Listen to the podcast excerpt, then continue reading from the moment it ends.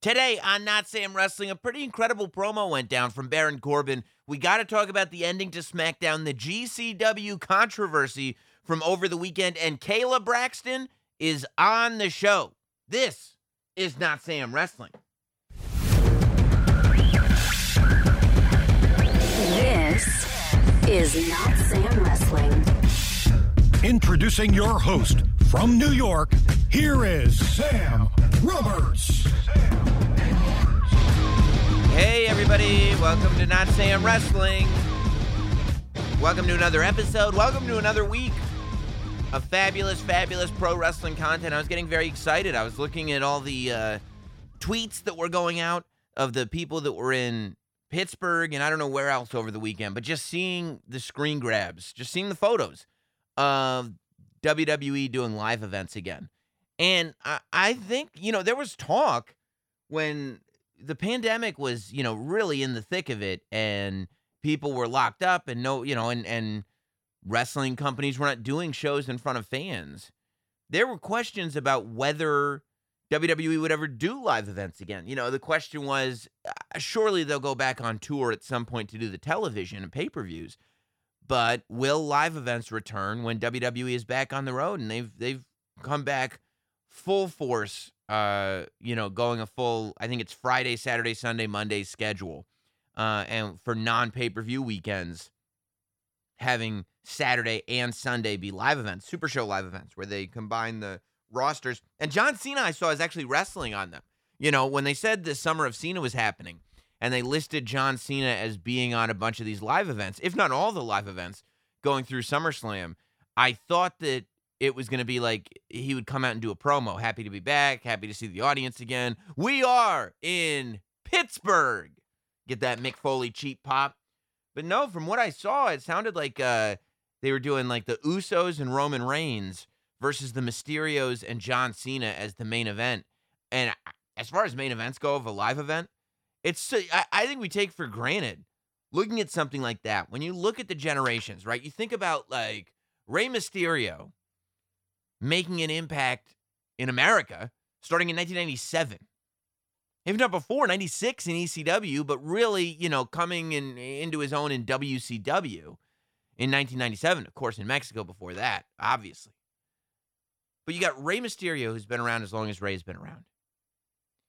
You've got John Cena, who represents really, you know, coming into his own during that ruthless aggression era. I mean, look at the evolution of SmackDown. Rey Mysterio is one of the original SmackDown six. John Cena as one of those guys that was kind of raised as a SmackDown superstar. Dominic Mysterio, who's that new generation. And then on the other side of the ring, the current top guy, Roman Reigns. The Usos, who have really, like, taken into becoming a main event act only this year. You know, watching them evolve from being guys with face paint and board shorts to a tag team that's also a main event act has been pretty remarkable. So that's a lot of talent that spans a lot of time in a six-man tag. If that's the main event, that's, I don't know if that was just happening at one show or if that's going to happen at a lot of shows. But, yeah, man, just seeing the photos of the live event setup of, of, of the crowd all packed in again, it was just really awesome to see. And I very much look forward to seeing uh, a W W E live show. I did go to a, wrestl- a live wrestling show, the first live wrestling show that I wasn't working at. You know, I've been to a few live wrestling shows at the Capitol Wrestling Center, obviously, takeovers and the like. But in terms of a, a, a show I did, I went to an independent wrestling show over the weekend that we'll talk about. But I'm really looking forward to getting back into a full arena full of people for a W W E extravaganza. Uh, we talked on, on the Thursday podcast that we do exclusively on Patreon. Every tier gets it. It's less than a dollar a month. Patreon.com slash Not Sam Wrestling. We talked about some of the stuff that happened on Raw. Uh, to me, a very, very, very newsworthy Raw last week. However, decisions that most of them I didn't agree with. I thought the Nikki A S H cash-in was awesome. I thought it was tremendous. I'm not a big fan of short title reigns, but this one I didn't mind because the Money in the Bank, not only did the Money in the Bank regain its credibility, but Nikki A S H in the character that she's portraying now, which I think is working like gangbusters to me, I think it's awesome, uh, was skyrocketed by it. And, uh, you know, I, I think you can look at what everybody in the industry says, but it goes without saying, Nikki A S H is like I R L, one of the greatest human beings that you could ever hope to encounter. So there, there's no way to be disappointed about that. If anything, you'd go, I wish Charlotte hadn't had all those other short title reigns that made it so that this was another. But if this had been Charlotte's only short title reign, I wouldn't have minded at all. John Cena promo obviously was great opening Raw. I, I, I, you know, the Karrion Kross thing to me was mind boggling, but we talked about that a lot on Thursday. I'll tell you what I liked on SmackDown. I was like waiting to see what was going on. You know, John Cena comes out and Roman Reigns kind of calls him out on that promo, and Paul Heyman hits him back a little bit. And I think it's going to get really interesting between Paul Heyman, John Cena, and Roman Reigns. And you wonder if it's going to be one of those things where maybe John Cena is, because I'm sure John Cena will be on Raw. And I don't know. I mean, I've heard some of the brand extension criticism about John Cena going back and forth. But if you can't discern the difference, like if you can't, there's no, John Cena is not going to be drafted to one brand exclusively when he's only going to be here for six weeks. That makes absolutely no sense. If John Cena is going to be here for six weeks, let's get him on as many T V shows as humanly possible. Uh, and I'm I'm all for it. John Cena opening up W W E T V shows is never going to make me change the channel, especially in two thousand twenty-one. I'm let's go Cena. I'm not Cena sucks. But what I loved was the end of SmackDown. I thought that this week's SmackDown was all about that last segment when it's like, Roman Reigns won't accept John Cena's challenge because he thinks it's corny or whatever. I'm paraphrasing. And having Finn Balor come out, it was logical, it was cool, and it was unexpected. And it's very rare in this day and age, especially in mainstream wrestling, that you can hit that trifecta. Logical, cool, and unexpected. And it was. You know, Finn Balor coming out, and I, last week when he made his return to SmackDown and he made that entrance, I tweeted out that Finn Balor is a rock star on the main roster, and he really is. You know, he, I don't know if he gained a level of confidence. I, whatever he did in N X T, he shifted the character in N X T, and then he brought that with him as he returns to the main roster, but this is not the same Finn Balor that we saw pre-second run in N X T. This is a, this is an evolution of rock and roller. This is an evolution of the Prince. The Prince is now on the main roster. And to the point where like people are, are like, well, what about the Demon Finn Balor versus Roman Reigns? And I don't need to see the Demon at all. You know, I think that the thing that's tricky about the Demon is that I found what was what I felt what was happening with the Demon was that he was so unbeatable that Finn Balor became more beatable. That when Finn Balor wasn't the Demon, you could beat him all you want because eventually he'll pull out the Demon and he'll get his win back and it'll be okay. But what ends up happening is is presumably the Demon's going to show up, you know, hopefully less than four times a year if you're doing it, which means that you're only really guaranteed four big victories because we're just going to beat him all the time when he's not the Demon. And uh, to make the Demon more special, which I, I think is long-term really bad for Finn Balor. And eventually you'll go like, I've seen this guy lose a whole bunch of times. I don't believe the face paint anymore. I love that Finn Balor is showing up and feeling like a rock star without paint on. The, that Finn Balor is the draw. Finn Balor is the star. The Prince is the star, and man, I'm telling you, when Finn Balor and Roman Reigns stood in the ring together on SmackDown, I felt like it was a main event. I felt really good about it, to the point where I was almost like, okay, like I'm thinking about it, and I'm like, well, I've got to assume that it's still going to be John Cena versus Roman Reigns at SummerSlam, right? Like, like, like you're going to SummerSlam, you're going to a stadium full of people, you've got John Cena. He's not on the books. I looked at the Summer of Cena dates.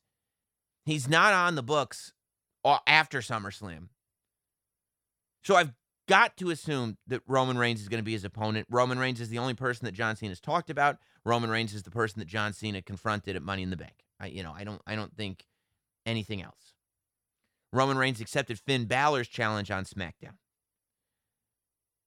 I can't imagine that they would do a triple threat with Roman, Finn Balor, and John Cena. It's almost like, why? Why would you? You know, in hindsight, you probably didn't need to do a triple threat at WrestleMania with Daniel Bryan, Roman, and Edge. You could have just done Roman and Edge based on what we saw at Money in the Bank. So I kind of am, am sitting there going, I guess that means that we're going to get Roman Reigns versus Finn Balor on television leading to SummerSlam, that we're going to have a SmackDown match. Maybe next week we'll make it official, and the week after it's Roman Reigns versus Finn Balor, and that's going to somehow lead us to Roman Reigns versus John Cena. And that's awesome. And I like that you have, you're now left after SmackDown going, well, there's now, there's multiple superstars at play here. I love what's going on here. There's multiple storylines being told. We're weaving now. But honestly, I don't want to see Finn Balor versus Roman Reigns on T V as much as I want to see it on pay-per-view. I, I, I feel like that's something that you could build to on a big pay-per-view, and maybe we'll do it in a way where we can, you know. Maybe it'll be set up in a way where they'll do Roman versus Finn Balor on television leading to SummerSlam. It'll bring us to the John Cena-Roman Reigns match. Roman Reigns wins, and Finn Balor is lined up as his next opponent, and somehow has been, credibility's been added to him. I don't know how you would get there. But I like that, you know? The fact that I liked the segment. I didn't leave Roman Reigns and Finn Balor segment going like, what, what this is overcomplicated. I don't understand what's going on. Like, I left intrigued. And so I'm I'm I'm ready to go on this journey. And the Roman Reigns journey specifically has not been disappointing. If you just kind of give in and go like, okay, let's see where this goes with Roman. You know, I, I feel like after multiple pay-per-views, it's been, well, he's beaten everybody. Well, where's he going to go from here? Well, where's he going to go from here? Well, where does he go after WrestleMania? Well, and it's always like, don't worry about it. It'll be badass. And it has been badass. So I don't exactly know where this Finn Balor thing is going with Roman Reigns, but I like that I don't exactly know where this Finn Balor thing is going with Roman Reigns, and I really like that Finn Balor is being showcased as a serious, incredible threat to Roman Reigns, that it's like, this is a guy who's stepping up, and when you see them together, I felt like it looked serious. I felt like Finn Balor looked like a main event opponent for Roman Reigns, and I thought it was, I thought it was really, really cool. Let's, you know, let's see where it goes. We talked, by the way, also on Patreon about the future. I would, I really hope, look, I'm a W W E fan. I want to see everybody go to W W E. All the cool wrestlers I want to see in W W E. The fact that Daniel Bryan and C M Punk are, according to the internet, going to be in play, in general, is super cool for wrestling. And if they do go to A E W, I've got to imagine that'll light an even bigger fire under W W E to pull out some cool shit. Like, if Daniel Bryan and C M Punk show up there, I think that they'll be even bigger stars than they have been, at least in the short term, because it'll be like, whoa, this is a huge move. And I, I don't know, man. I feel like that's going to light a fire under W W E. I feel like the whole industry is going to have a fire lit under it. I think that that that all this stuff going on bodes very well for the wrestling industry as a whole. And I think iron sharpens iron, and everybody's game is improving. I went to see my first, by the way, Game Changer Wrestling show on Saturday in Atlantic City. I went to Homecoming Part one.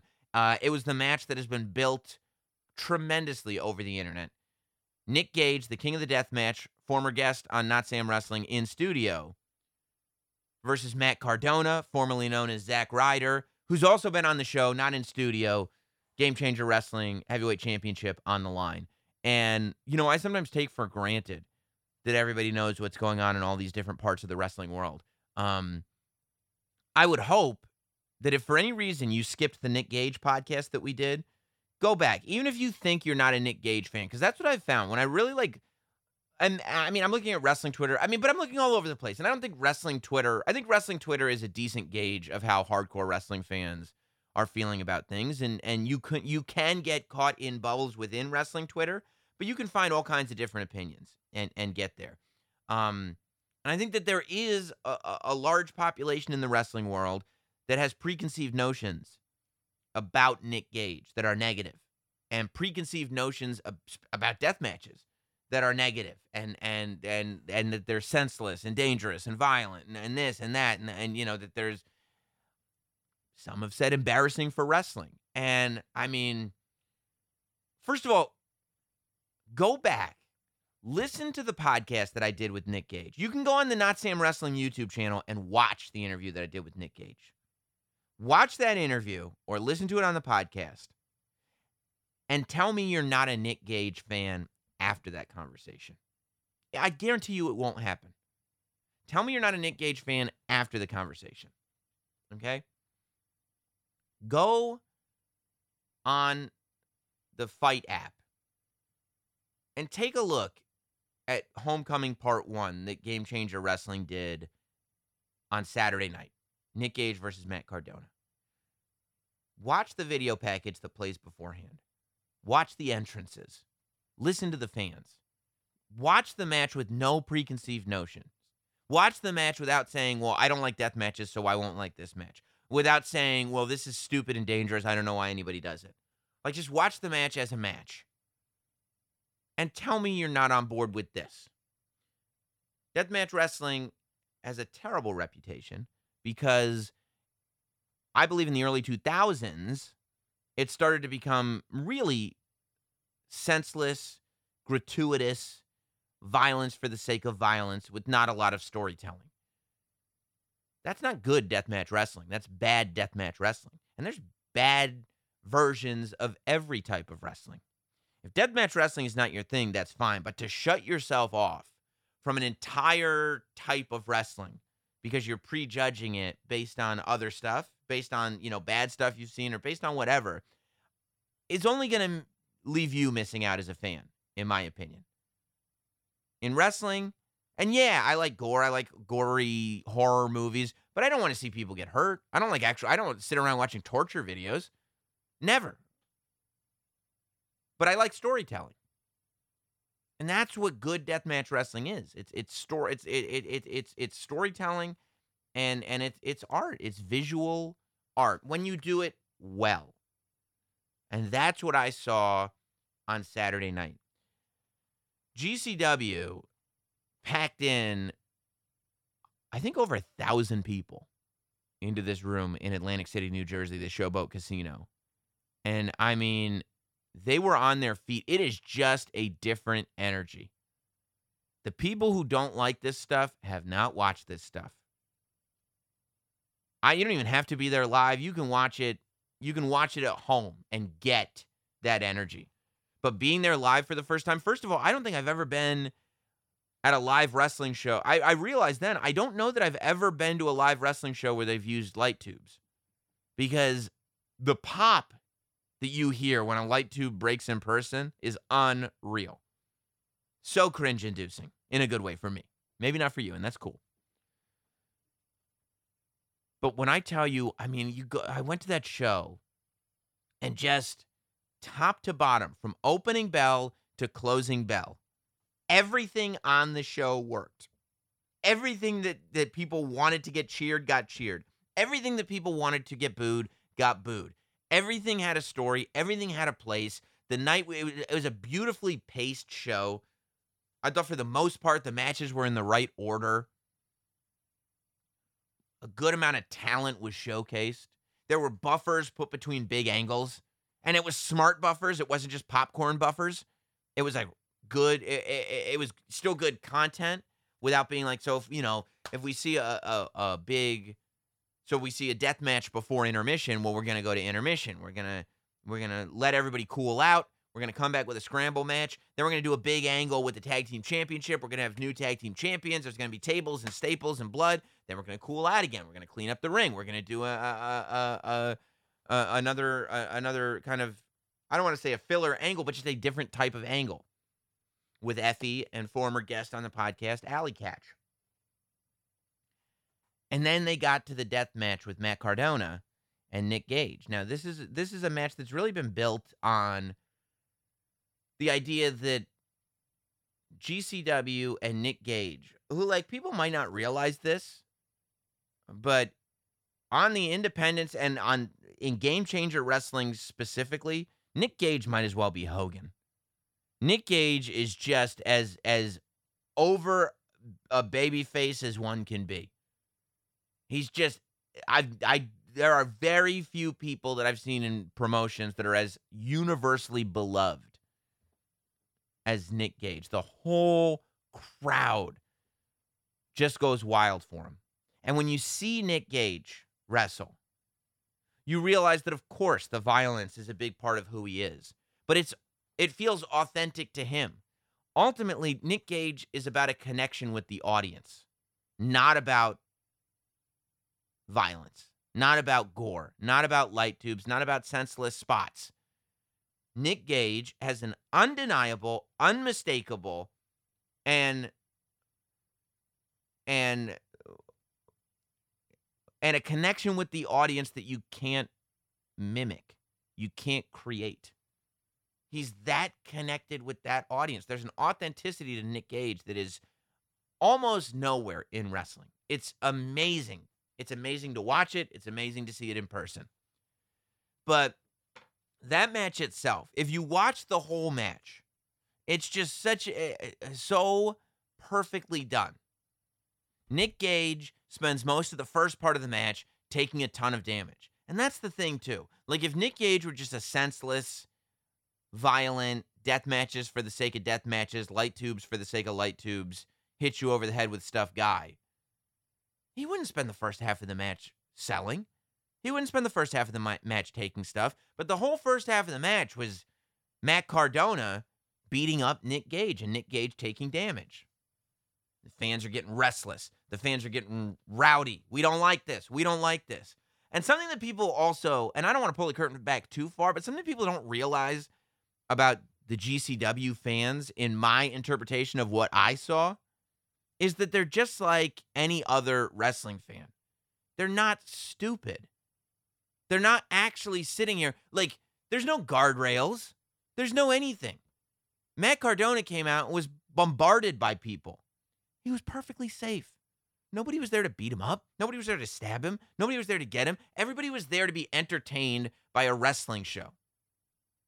It felt real, and that's sort of atypical, unfortunately. But ultimately, Matt Cardona is a law-abiding superstar. And G C W is a place that's full of outlaws. Matt Cardona shows up as the bad guy. So what do the fans do? They boo the bad guy, and they cheer the good guy. It's what you're seeing. It's classic pro wrestling. Just a little bit more violent than you're used to. Because the second third of the match is Matt Car- is Matt Cardona getting beat up. Is is Nick Gage getting everything back. The fans are behind him. Light tubes. And, like, that's where Matt Cardona, believe whatever you want to believe, he already had the respect. Like, honestly, Matt Cardona had the respect of that audience when he tricked them at the last show into thinking that he was John Moxley under the hood, you know, that I think most people have seen on the internet. But when he ended up a bloody mess, going through glass, taking light tubes, doing everything, he had won the entire crowd over. Everybody in that crowd respected him. Everybody in that crowd was entertained. Everybody in that crowd knew that Matt Cardona had gone outside of his comfort zone to really push to the limit what your definition of seeing Matt Cardona wrestle was. And that's what he's been good at for so long, by the way. Matt Cardona, Zack Ryder, whatever it is. And then in that third section of the match, there was just there was just there was so much heat being built, intentional heat being built up. They played Judas at one point, and people thought Chris Jericho was coming out because, you know, Nick Gage has the match coming up with Chris Jericho, but it wasn't Chris Jericho. It was a trick that Zack Ryder had played on everybody, Matt Cardona. Then the boys from four oh H came out, which is a, a, a faction in G C W that Nick Gage has a lot of history with. And they start interfering in the match. And their leader, Ricky Shane Page, comes out. And he stops four oh H from interfering. He goes, leave him alone. And Ricky turns on him. And he starts beating up his own faction because he wants them to leave Nick Gage alone because Nick Gage is the legend. And then Ricky daps up Nick Gage. And they, they, they it looks like they're about to beat up Zack Ryder. And then, boom! Ricky Shane Page hits Nick Gage with the low blow. Matt Cardona hits a Rough Rider. One, two, three. Matt Cardona, of all people, wins the G C W championship. So now you're left with this audience that not only has the anti-hero of all anti-heroes beaten their Hogan and taken their title, but he tricked them into thinking Jericho was showing up. And all that anger that was built up by the Ricky Shane Page interference, all of this has finally come to a head, and the ring gets bombarded with garbage. And I'm like, to me, I thought it was beautiful. I thought it was storytelling, and I thought the garbage was symbolic of everything. Like, if you didn't want fans throwing garbage into the ring, you could have done half that stuff and still told a similar story. What you wanted to do was take those fans on a ride, have them feeling something, have them feeling emotion, and that was the visual representation of the emotion that we felt. It worked perfectly for that match, and uh, you, Matt Cardona soaked it in. He has never been in a situation where there was that kind of effect. I mean, I'm telling you, it that crowd reminded me of early take of takeovers in arenas. When you went to a takeover in arena and from bell to bell, from start to finish, it was just energy and people on their feet. The thousand people that were there in that room sounded and felt like fifteen thousand people. And I'm not exaggerating. And I was surprised when I got home from the show and, you know, the next morning to see that uh, there were some people that thought that the garbage was a bad thing. The stuff being thrown at the ring was a bad thing. And, uh, I don't get that at all. You know, look, I think if you're using that spot to condition people to throw garbage at the ring every single show, then yeah, that's a bad thing. But like, you know, every now and then, like the N W O showing up and having garbage thrown at the ring during that first promo, not something that should happen every night. But when Hogan turns and garbage gets thrown at the ring, it made it so much better. When E C W had that moment where fans threw chairs and filled the whole ring up with chairs, you can't run shows where fans are throwing chairs at the ring. It's unsafe for your workers. It's a, it's a terrible way to do business. But if it happens once and nobody gets hurt and you have that visual, E C W ran that visual on their show in the opening of the T V show for years. Because it did not, like, display this sort of recklessness. It did not, to me, display this like uh, casual um, lack of care for the safety of the people who work for your company. To me, it showed how passionate the fan base is about that promotion and about what happens in that promotion. If you go to the next show and fans are throwing garbage again, you got to put a stop to it. But if you've got what you would have to say is the hottest angle you've done in the history of your company, and the heat forces people into throwing garbage in the ring, I mean, Matt Cardona just went through panes of glass, light tubes, barbed wire. He almost got thrown through a Detolf. You know, I don't think getting hit with an empty aluminum bottle is, is going to worry him in that moment. If it was every show, of course. But in that moment, I think that Cardona knew, oh my God, this is going to live forever. The world is going to see this because of what it looks like. We got the visual. And that's the way I took it. I mean, top to bottom, such a fun show and such a great thing to be a part of. Um, speaking of stuff that really spoke to me, uh, I want to play for you guys this uh, Baron Corbin promo that I think is from Talking Smack. I just saw it on the internet, and I tweeted it because it's just... Corbin is so good, man. That one thing happened on SmackDown. Uh, Shotzi's tank went off and fired like a tennis ball or whatever it was into Baron Corbin's nuts. And it was one of those things that you wanted to be like, oh, this is so stupid. This is dumb. Why would they do that? But because it was Corbin, it was hilarious. Like, it should have been dumb. And on paper, again, like like on paper... you could criticize what G C W did. And on paper, you could criticize Nick Gage as a performer. But when you actually see it happening, you're like, this is fantastic. This is what wrestling is all about. And when, like, you see on paper, you know, Baron Corbin was upset about having no money, and then he got hit in the nuts and fell over. It's like, oh, my God. What are we doing? Shows for four-year-olds? And then when you watch it, I don't care how old you are, you were laughing. It was hilarious. It was great. And that's because Baron Corbin, it really ultimately was about the sound. Baron Corbin just keeling over and going, oh, and hitting the ground. But after SmackDown, uh, Kayla Braxton talked to Baron Corbin, and I want to play the promo for you. I tweeted the video out at Not Sam if you haven't seen it. Uh, I, I, I'm. It looks like a lot of you have, uh, but here, here it is. It's so good. I mean, if I really need to explain it to you, I will. Look, when I was a king, my paycheck was like twenty thousand dollars a week. Every single week, that's what I got. And so you start getting these monster paychecks, and you're like, okay, now I can get a million dollar house. Now I can get the truck I want. Now I get the car I want. Then you get the jewelry. And you start buying these things because this twenty grand is coming in every single week, and you're living large. And now at the end of the month, you have sixty thousand dollars in bills. You have taxes. You try to put a little bit in investments, and I I bought into Bitcoin when it was sixty-two thousand dollars a share, and now it's at thirty, and I borrowed some money to buy that. So all of a sudden, you know, all these bills catch up, and then then I lose the crown, right?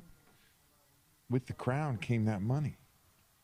Now, I can't even say with pride what my weekly check is. It doesn't cover the payment on one of my vehicles. Now they've taken three or four. My wife is, I mean, disappointed is the word. It's embarrassing. I have to go home to this, and I, and I just don't don't have the the income coming in uh, or the luck to even try to turn it around. So when you fall hard, it, it, it's fast. Well, once you hit rock bottom, the only way to go is up. So so good luck, okay? Good luck. You say rock bottom, but like, it just seems like things keep getting worse. What what is rock bottom? Who decides what's the bottom of all this? I mean, seriously, you go, okay, today is Friday, and I woke up in Cleveland, and I'm going, how much worse can it get? And then I go to breakfast, and I can't afford, you know, a couple of eggs, and then, I mean, you, get you a- I didn't have a can opener, so I just banged the can on the sidewalk until it opened, and then I had some, but I spilled it. Do you know how to get stains out of dress shirts? Because I will actually personally help you do that. Uh, Baron, thanks for thanks for chatting with us. And you're you're done. You're gonna bring up all this painful well, stuff, and then you're just gonna leave. Well, yeah, we do have to get back to, to the studio, so I'm I'm gonna toss it back to you guys. You didn't have a can opener. You didn't have a can opener. What do you want the guy to do? No can opener. He's doing this whole interview sitting on the floor. By the way, Kayla Braxton had a Joe Rogan next to him trying to get the interview. Dude, it is so good. Baron Corbin, and thank God I've been singing the praises of Baron Corbin for so long. Everybody comes around eventually. I'm very seldom wrong. When it comes to pro wrestling, I'm so extremely seldom wrong. It just sometimes takes people a long time to catch up with me. When I saw this guy in N X T, and it came up on the big screen, and he said a lot of guys wrestled for for two dollars and a, a handshake and a hot dog, he said. People went around town to town wrestling for a handshake and a hot dog to build their reputation just to get here. Me, I made a phone call. He came from the N F L. He's playing with Patty Max. And now look at him. When he did that promo, by the way, I was like, this is great. This is the antithesis of everything N X T is. It wasn't that dissimilar from Matt Cardona showing up in G C W. It was Baron Corbin being like, oh, you love all your indie guys, right? You love your Kevin Owens. You love your Sami Zayns. You love your Finn Balors. Well, I've never even wrestled before, and I'm making a ton of money doing this. I'm better than everybody, and I didn't have to do any of that nonsense in the gyms. Oh, what a character. So good. And now we see it progress into this version, and it's like, you can sit there and you can go through the old takeovers. You can go through the old N X T shows, and you can say, oh, whatever happened to that guy? Whatever happened to, uh, I just made a phone call, Baron Corbin? Well, he bought a whole bunch of Bitcoin, and it went belly up, and Nakamura took his crown. I also love that he's not even talking about Shinsuke anymore. This has gone beyond a, a, a rivalry between two superstars. This isn't about that. This is character building. This is Baron Corbin creating a character. And you talk about somebody. They can take material and make the most of it. I mean, Corbin is playing on a different level. If you don't see that, and I think people do now. I think people are all coming around, and people are going to figure out, like, guys like The Miz, guys like Baron Corbin, they're breathing rare air in terms of their ability. Rare air. And I love what Baron Corbin is doing, and I don't know where this goes. And I love that I don't know where this goes. Same thing with the Finn Balor thing. I was on the Patreon Zoom that we do, and I was saying if it were me, I'd at least pitch the idea of maybe eventually turning Baron Corbin into like a motivational speaker. You know, maybe maybe getting his footing again and becoming a motivational speaker. Like, if I can come back, you can come back. And but being an asshole about it, you know, staying a heel. Baron Corbin should be a heel forever. But I'm not even worried about that. I want this to continue. I love where this is going. Not getting haircuts. I might grow mine out just to match his. And, like, the way he complains about it. Like, oh, woe is me. I used to make twenty thousand dollars a week, and now I don't. Who makes twenty thousand dollars a week? Like, when he goes on SmackDown, and he's like, I don't need a lot. I just need one hundred thousand dollars. Who's got one hundred thousand dollars? Oh, you don't understand how tough things are. I, lo- I had to fire my maid. Who's got a maid? This rich guy is complaining about not being rich anymore. It's brilliant. It's brilliant. And I love it. And I love what he's doing. And I want to get Baron Corbin on the podcast so we can talk about, you know, what he's got to do to get back on his feet. So great. Uh, Kayla Braxton is the reporter doing that great journalistic work for W W E, and Kayla Braxton is someone I've known for a while and somebody that I've wanted to get on the podcast for a while. In fact, I wanted to get Kayla Braxton on the podcast uh, pre-pandemic, but then there was a pandemic. However, people are back on the road now, including one Kayla Braxton.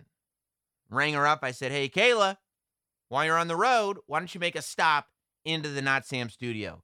That's exactly what she did. That's why this week she is my guest, the one and only Kayla Braxton. The Not Sam Wrestling interview. Here with me in the Not Sam studio for the very first time, somebody that I've known for quite a while. Sometime. I have no idea for how long, but quite a while, ladies and gentlemen, the one and only Kayla Braxton is oh, here. Finally, it's taken you years to invite me, and I'm just so honored it finally happened because I assume all your other guests were busy. Right? Oh, yeah, everybody. Yeah. Everybody was booked, and I was like, I need somebody right now. No, I mean, I wanted to do it in person. Yes. Especially oh. now, right? Like, I'm so sick of doing things on Zoom. Mm-hmm. And, I mean, all schedules kind of got pushed back about a year and a half in terms of doing things in person with anybody. Yes, true. It's so nice. Yeah, we are. So now we're here, right? Now we're here. Yeah. Oh. Yeah. I And I do think we talked about doing something like a long time like ago. Like a year like and a half ago. Like before the world right, shut down. So right. we're picking right up where we left off here. Yeah, I feel like that happened a lot. Like, you're like, yeah, we'll get to it. And then yep. pandemic starts, and then you start going like, okay, what was my plan like a year and a half ago? Let's see if we can get back to that. But I also feel like you have uh, kind of come into your own in a pretty remarkable way during a fairly atypical time. Would you say that you feel that way as well? Yeah, I mean, it's been really cool. Definitely uh, new opportunities and experiences that have kind of come and uh, come up over the last year and a half. Yeah. Uh, before the pandemic, you know, W W E's The Bump had kind of just started. At the time, I wasn't hosting Talking Smack or kickoff shows. So all of this has kind of happened since the... since everything went down. So we'll see if I can keep up with it now that we're all back in person. Yeah. Do you feel like, uh, I mean, I don't think that would change anything. I don't think it would either. Yeah. Bring on more. But you like it. You like doing uh, so much now. I love it. And I, I just love the, you know, getting to be personality driven versus, you know, backstage interviews on SmackDown. Right. You know, it's very structured. Um, so it's been really cool to step into that, that host seat. And, and it, it's interesting because... I mean, I watched an interview with you, and you said you were not a big wrestling fan before coming to W W E, mm-hmm. but I talked to Matt Camp, and he said you're a longtime subscriber of the After Mags, and oh, you've known this stuff for a very long time. That Matt Camp, he's just, he's just outing, blowing up my spot here. uh, no, I came in completely blind to wrestling as a whole, uh, obviously specifically W W E. really quickly learn, because when you work here, you hit the ground running and you have no choice but to to absorb everything, even if we're not trying to. Yeah. So, but I feel like there are people that don't. Like, you, I have encountered, and look, I'm like a super fan, obviously. No. So, yeah. Wait, what's the name of the show? But so, like, I feel like I know within the first uh, two sentences, number one, whether you actually watch wrestling, and number two, whether you're interested in starting to watch wrestling. Mm-hmm. And, like, there have been people that it's like, oh, this person not only doesn't watch wrestling, but has been here for years and doesn't watch wrestling. Yeah. I think it's pretty amazing that you are going into this space, because you can kind of pull that off when you're doing backstage interviews, mm-hmm. right? Because you're responsible for your segment. You mm-hmm. can research your, you can do whatever you need for that two minutes of T V, and you're good.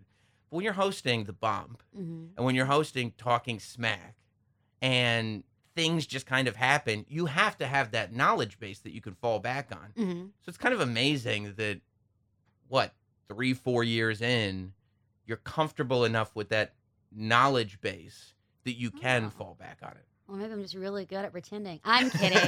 You know, and I always tell people, it, it makes it easier when you develop relationships with the talent here, too, because then I'm genuinely invested and interested in what they got going right. on. And so um, so that's definitely helped. Yeah. Yeah. Now, is it intimidating? Because if anybody is going to kind of call you out on not knowing your stuff, it would be Paul Heyman. Right? Oh. When you find out that, like, you he does. Oh, he does. We're live, folks, and he will go ahead and expose my lack of knowledge from nineteen seventy-four or whatever it is. Uh, but also fans. I, I uh, when I was new and I was doing live events uh, in Florida, and the coconut loops, as we would call them, mm-hmm. I remember I was trying to do too much because I was so new, but I wanted to prove that I knew the product. And I messed up some, like, stat of someone. And a fan immediately just stood up and he looked at me and he goes, "You don't know," like, and just corrected me right there. And that's when I was like, okay, I actually de- need to do my homework, because that was embarrassing, embarrassing. Wow, he called you out right there. I literally stood up uh, right there at the guardrail and corrected me. I think I maybe had missed uh, like a championship that someone had had, or yeah. how many times they were champion. Maybe I was off by one, but you would have thought that I had called, like, mixed up The Rock and John Cena or something well, like that. Yeah, I mean, but that's the way we are, right? That's the yeah. way wrestling fans are. It's very like, passionate. Yeah, if you if we do, if we start to smell, wait a minute, uh, no. that person doesn't know. What's she doing yep. in there? But it's amazing that you turned around and instead of being like, oh, what a dick that guy in the front row was, you're like, you know what? I should probably make sure that my all my T's are crossed and my I's are dotted before yes. I get in there. Yes. So you start, you come in as an N X T ring announcer, mm-hmm. right? And how long were you doing that? Uh, well, I think my, my first gig, so I did uh, ring announcing for the house shows, not the televised ones. And I was doing the backstage interviews for N X T at the time. Mm-hmm. So uh, I would say I did the N X T thing for about two years with some sprinkling in of some SmackDown or some Raw stuff whenever I was needed. But I didn't full-time go to SmackDown, I don't think, until maybe year three or when- something like that. When you're doing ring announcing and it's your sort of uh, entree into W W E, are you like, oh, I could get comfortable with this? Or in the very beginning, are you going, whoa, this is a totally different world? I'm going to be honest, and I'm very open about this. Yes. Ring announcing is not something that I want to do. Right. Uh, it's a, it's a skill set, and I think I did fine with it, but it is a very difficult job, and those who do it well every week are just incredible. They make it look easy, but it is not an easy job. Mm-hmm. Um, coming from a broadcast background, uh, I never used my voice like that. We talked like this on camera, not like da da da da, like all the yeah. So it definitely took some time to find my voice, but also ring announcing probably is what helped me become a better host, like uh, with hosting The Bump, because you just learn how to go on the fly, to interact with people. Um, definitely just made me a lot quicker. So I'm grateful for that phase of yeah. my W W E time, but uh, I'm, I'm I'm grateful that that is uh, behind me now. and, and I would imagine coming from the outside, you're like, okay, what? I, I get all the information on cards. I go to the ring. I read my card. And they're uh-huh. like, no, you would actually memorize. Memorizing everything. Weights, hometowns, nicknames, even like the way I remember uh, A J Styles, the way uh, he's announced is very like A J Styles. And I remember I didn't really know that's how he wanted it done at a house show. And he, I mean, he's so nice about it, but came and corrected me and, like, made me kind of practice doing the way he wanted. Because all the superstars have their certain things. Right. And it's up to us to obviously put that out there. So lots of things to memorize and get down, but um, yeah, I don't think people think about that. That the the ring announcer is part of the package that this superstar mm-hmm. is building. It's part of the character. It's part of the way. Like, it's mm-hmm. got to sound the same because, you know, I mean, you think about different entrances and announcements, and people do associate that, like, mm-hmm. syllabic sort yeah, of their brand. Entrance. Yeah, as their brand. And also, I mean, I feel like I'd be really intimidated because I think a lot of guys, if you mess something up, like a hometown or a weight or even a name because you're mm-hmm. flustered or whatever and it's difficult, they'll feel disrespected. They'll be like... one hundred percent. You know? And that's why it's so important when we bring in new ring announcers uh, and we just say, but before the night starts, pull aside the superstars and even just show that you are interested in knowing exactly how they want things done. That goes a long way than just messing it up. And mm-hmm. yeah, because you've got to gain the respect of these guys and gals. Yeah. Um, Baron Corbin was one because then he's billed from Kansas City. Mm-hmm. And I said Kansas City, Missouri. Now that's correct, but that's not how he wants it done. And I, he was not, he was cool about it, but he kind of came over the rope, looked at me, and goes, "It's not Missouri," or just something. I was like, oh, "I'm so sorry." which is which is awesome for Corbin though, because he can yell at you but still be in character, but get yes, to yell at exactly, you. you know? Exactly, exactly. So, when did you feel like, you know, being in W W E, that you're like, okay, I get this. Mm-hmm. Like I, I get like you came in like a like a sheep. Right, yeah. like like you like just just like a lamb, I should say, right? Like I like you you know what wrestling is. Mm-hmm. You're aware of the product, obviously, but you I mean, it's a really complicated thing. It's a really complicated business. So when did you feel like, okay, I get what W W E is, and I get where I fit in here? Mm-hmm. Uh, it probably was. I had already been here for a couple of years before I think I felt that way. Mm-hmm. Uh, also, when you go from brand to brand, and, and the atmosphere is different from N X T to Raw to SmackDown. Mm. So I had the chance to work with all of them and then kind of understood the lay of the land and how things work here.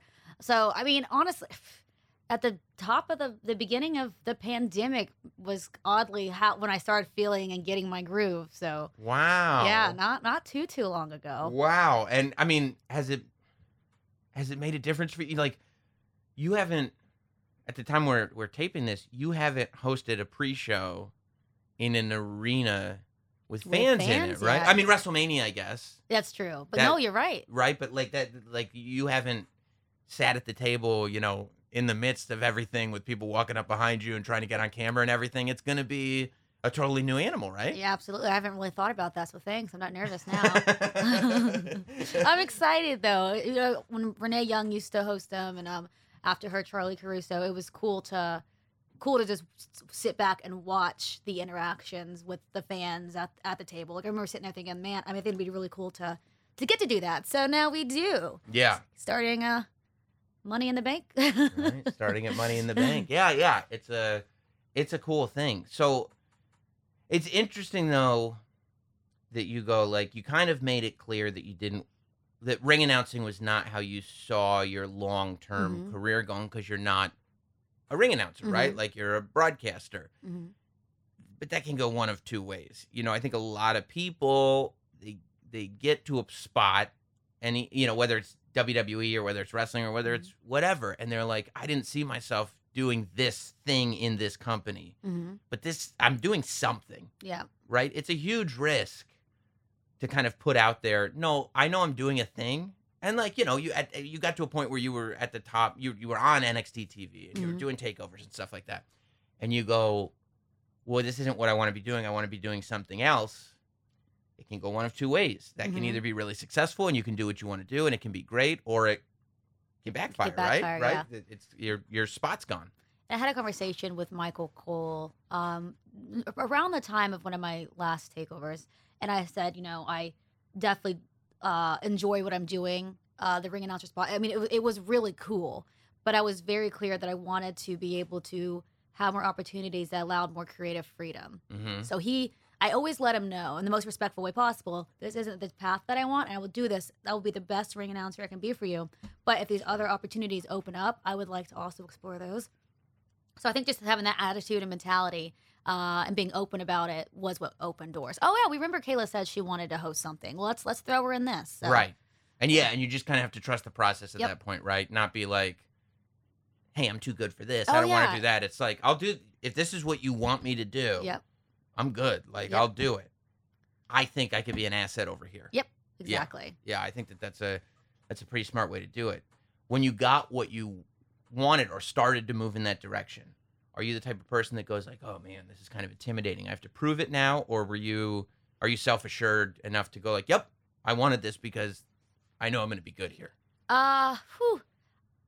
Even doing the bump, it took me some time to not just feel so nervous and anxious because it was it's a new product. Right. They put their faith in me to host it. At this time, I hadn't hosted anything for this company, so it's not like they had seen my host work yet. Mm. So I just felt there was a lot of pressure. And then even moving on, I remember when I was told that I was going to do Talking Smack and hosting kickoff panels, and Cole was so just like, yeah, you got this. I mean, he, not even like he just had so much confidence and yeah. faith. So it just made me feel a lot more at ease. Yeah. And like kickoff shows, I still get it's, it's nerve wracking. I know. Um, draft, you know, yeah, I know. It's nerve wracking. uh, but I think because I've seen the faith people put into me over the last several months, and I've gotten into my groove, and I think I've developed uh, a personality that people know what they're going to get when they see me, to the point where I feel like I get to show more of my personality backstage interviews and not, you know, just be, um, you know, not saying stiff, but you know what I mean? Like, getting yeah. to have, uh, so yeah, again, a, last few months, I think, getting into the groove, brand brand new. I mean, mm. I, I think that, like,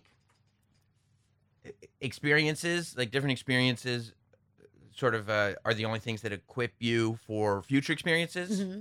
And I'd have to imagine that, like, like this year at WrestleMania, when it goes from, okay, you're hosting your first WrestleMania kickoff show, which is, I mean, I don't even know if people, like, it's, even my the only second show. Overall kickoff show. Oh my God. So I did the one right before that, that was just to like get my feet wet, uh, and then WrestleMania was second. I was like, oh my gosh, and a two-day one. Yeah, and it's the WrestleMania kickoff the show, Wrestle- and it's this WrestleMania. It's yes. the first WrestleMania, yep. and we're back in a stadium, and this is big. And then they go, oh, by the way, we can't start the show. You're you're all the planning, we throw it out the window. The script is you're finished. You got to the end of the script. We need you to still be on for a Ooh, little while. Little weather delays. yeah. I tell you what, that was something else. Something else. But it was really fun. I, I think I thrive in those situations to where you're just kind of thrown and just do it. Like, don't think, just go. Yeah. And it all turned out really well. It was just, it was a, it was, I'm kind of glad it happened like that. yeah. I mean, it's one of those things that people will remember forever. And I'm sure a fun thing to be a part of. Yeah. Was it fun in the moment, though, or is it fun in hindsight? Uh, probably in hindsight, we were all kind of freaking out a little bit because we weren't sure what people expected of us. Uh, by night two, we were already expecting something like that to happen again, so we were ready. But yeah, night one was, whew. That's what I mean. I like, was sweating. Like after you do night one, it's like, well, now this could happen to me at every pay-per-view. Yep, just like, always I'm, be prepared. I know what it feels like. I know what it is, but it's just that night one where you're like, all right, I guess we're going to go. No. I guess, I guess. But this is what you asked for, right? I mean, talk about independence. It's uh, like, just, we're going to turn these cameras on, and can you do something for a while? Yep. Yeah. And again, it's just them believing, you know, if they didn't think we could do it, they wouldn't have put us in that position. So just them having so much faith in us that we could pull it off is just really, it's a good feeling, and then obviously boosts our confidence, so. Okay, so we talk about, you know, the pressures on a ring announcer, the fact that, you know, there is a part of it where it's like, you're responsible for the way these superstars are perceived, but it has gone even further for you in terms of being a part of a storyline. Mm-hmm. Of course, the oh no, Roman! Ah! Wow, it's a bit, bringing up old stuff, are we? It's important, right? And you have to, you're going to be part of this thing that's the launch of a big storyline that's going to be replayed many, many times, as I'm sure you're aware. Yes. Was that a fun thing to do? It was. That was something else that was that was really nerve-wracking. And you're a horror movie fan. Yes. And you get to scream. I let horror fans down. I wasn't planning on screaming, uh, but, um, but we, it was scary. We were kind of going through it, and I was just like, I have to scream. Yeah. You better scream. And I'm like, I don't know what my scream sounds like. Mm-hmm. Don't know the last time I've screamed like that. Mm-hmm. And so that, when we t- took, that was first take. Only scream, only practice scream. And I watched it back like, oh my gosh, Kayla, come on. So embarrassing. One of my most embarrassing t- moments. Really? In W W E, yeah. You find that to be like on your list of embarrassing moments. Yeah. I mean, it was a very cool moment, but I, man, I wish I had done better. Next time I'll practice my scream. I mean, I guess, but you you pulled it off. It's not like you said something stupid or something like that. I mean, I've done way more embarrassing stuff than that. Oh, that was fun, though. Yeah, being put in storylines has been has been really cool. Um, and that's, I think, when I get to show my... Yeah, creative my, side. Yeah, I was going to say sassy, but my sassy, sassy creative yeah, side. Yeah, your sassy side. But, so, okay, so you find it embarrassing. Does it feel better? Like, when it's getting replayed in all the packages... That means even if you don't like it, like somebody goes like, yeah, this is what we're trying to convey. Like it means it wasn't a wasn't a bad job. Every right? time that someone replays that in a package, I get tweeted, I get tagged, people just tearing me to pieces on the social media for that scream. Well, you know, this is one of the things I like about you though, and one of the reasons you have such a good Twitter account is uh, you suffer no fools. I mean, you will go back at people. You'll, I mean, you'll put people in punishment. You'll go like, okay, my Twitter account's going away for a while. Yeah. Like, this is, you don't even, you, you don't get to experience this anymore. And then you'll come back. They'll you'll come call back, people yeah. out. I like it. I, I, well, I, I, I like that you call people out. I gotta you try, I try to tread lightly, but, um, but yeah, sometimes you, these wrestling fans need to be put in their place. Sometimes. Yeah. Yeah. yeah. You go for, okay, somebody's at Cocoa Beach and they're like, hey, you should have done that. That guy was right. But you in my mentions, yeah. You are not right. You are wrong, and, and, and punishment needs to go down. Was that another sort of uh, weird thing for you to be in this space? Because I'm sure when you're working in, like, the news, it's not like people are tweeting you being like, hey, you suck. Yeah, not nearly as much. Of course, there's always, you're opening yourself up to that the moment you decide to be an on-air talent yeah. of any sort, but nothing like W W E. Um, and I, I've had to really work on getting thicker skin, mm-hmm. but sometimes... You know, people know where to hit and where to hit hard. Mm-hmm. So uh, I think I my approach is to to make it like funny. So if I respond, I try to do it in a joking way, so it's not like right. Yeah, I mean it's it's difficult because I think like the smartest thing to do is to not give it air. Mm-hmm. You know what I mean? To just ignore it. But like that's a lot easier said than done. A lot easier said. I know. I love when people say just ignore them. I'm like, all right, bro. Yeah, let me tr- let me see your ad yeah. matches. Let me see what you're dealing with. Let me get my burner accounts going. I'm coming after you. Yeah, something's gonna happen because it is like one of those things that I'm sure you don't get it in person. Exactly. I never do. Never. Like the same person who's saying that horrible thing on Twitter will be first in line to get an autograph. Right. So. Although I really respect, like, I was, uh, I think it was like SummerSlam in Canada, I want to say. And I went to, like, the superstore, like, just walking around, and some little kid walked up to me. He was like, are you Sam Roberts? I was like, yeah, nice to meet you. And he was like, okay, I have two things to say to you. I was like, oh, cool. What What's that? And he was like, you need a haircut and to do better commentary. I was like... Well, there's some respect for face-to-face. I really right? did. I, like, I was like... That's funny. And he was like eight. I was like, good for you. I don't know. If I'd be like, yeah, so a celebrity, and you guys like going up to them and saying something, I couldn't do it. Yeah, yeah. So what, you weren't a wrestling fan necessarily growing up. No. What were you a fan of growing up? Uh, big basketball fan growing up. I wanted to play for the W N B A, but I never hit five feet. Is so, that, the, I mean, I would say, like most people say, I never hit six feet. Never like... hit five feet. So, uh, but I played all through high school. Uh, wanted to go play at the next level. You could have been like the Lady Muggsy Bogues, though. Could have been. Well, I was like, uh, that was when I think Ivory Lotto had first gotten put into, I think she went to the Atlanta Dream back then. Mm-hmm. But she was only five foot one. Oh. So I thought, this is this is a sign. Yeah. But yeah, still, the world said no. So right. I went and studied uh, sports broadcast journalism, thinking I would just end up talking about it. Right. Um, obviously I didn't end up in that route exactly, but sports entertainment, I think it's even a it's way more entertaining, and I love entertainment news as well. So I would, I would hope that sports entertainment is more entertaining than sports. It's sports. I mean, it hits the whole name. Separate. Oh, I would much rather be, oh, I, yeah, I think working backstage with W W E is probably one of the most entertaining yeah. jobs for what we do. Yeah. So, yeah, I mean, I'm assuming that, that entertainment journalism on some level must have appealed to you too, and this was a, a yeah. meshing of the two worlds. Well, my first job out of college wasn't in sports, but it was as a uh, entertainment travel host mm. for the local N B C affiliate in Orlando. Had a show called Orlando My Way. And my job was to just travel around Central Florida, eating at all the cool restaurants, going to theme parks, going to surf school, whatever, and doing pieces on it. That's like awesome. The dream job. Yeah, that's one of those jobs that like everybody watches going like, okay, I want to have a job like that. And I'm like, that's not a that's yeah. not a job that you want. It was a real job. Did it for two years. Uh, but it was really cool that W W E came about because it's, I can bring in a lot of that. And that's when Cole hired me. He said, I saw all your stuff with Orlando My Way, and that's what we want to see from you here. And I was like, great. So, um, and I've gotten to do some pieces like uh, on The Bump, uh, kind of like that as well, where it's just entertainment driven. So yeah, I want to do more. Do you miss going out and doing stuff all the time, or do you like that?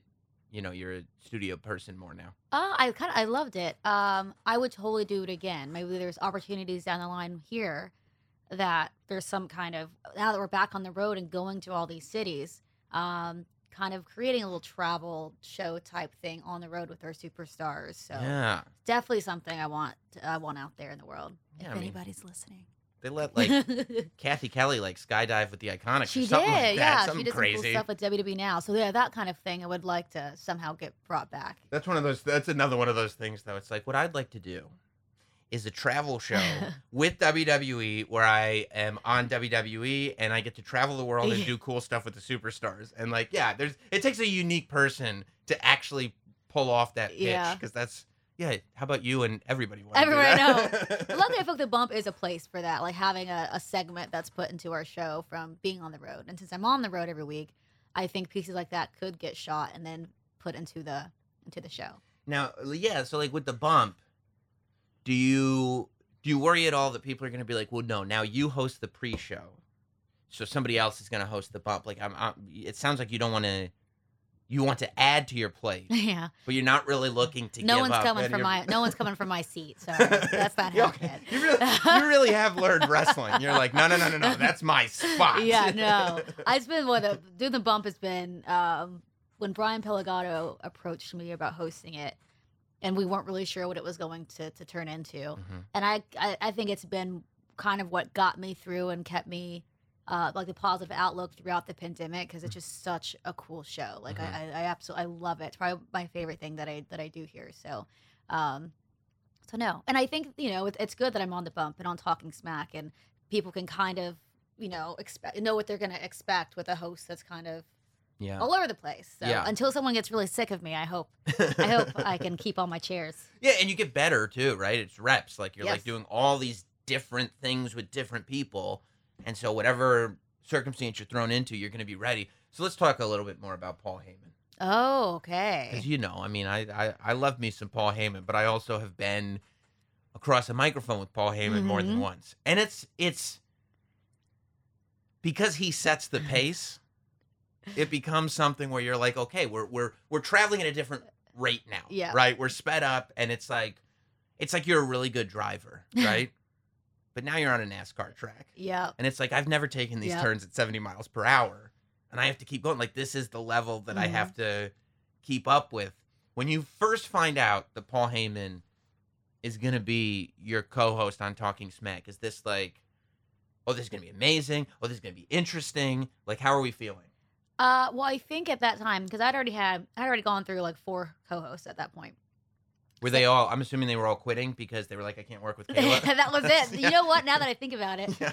I don't think I had known, I didn't know Paul very well prior uh-huh. to being told he was going to be my co-host. Uh-huh. But one thing that I, I realized, like, wow, they're putting Paul Heyman next to me on the show. They must really care about this show because, you know, we could, you know, we could say a lot about Mister Heyman, uh, but he is brilliant. And I've become a much better host because of him. Like being able to like go back and forth with him, my quick wit has gone up here. Right. So yeah, he he's kept me very sharp. Yeah, and it's one of those things where Talking Smack kind of went back to being one of those shows that the clips were like essential yeah, viewing. Like every storyline every week it yep. was like you gotta this promo happened on Talking Smack or this conversation between mm-hmm. this person and that person.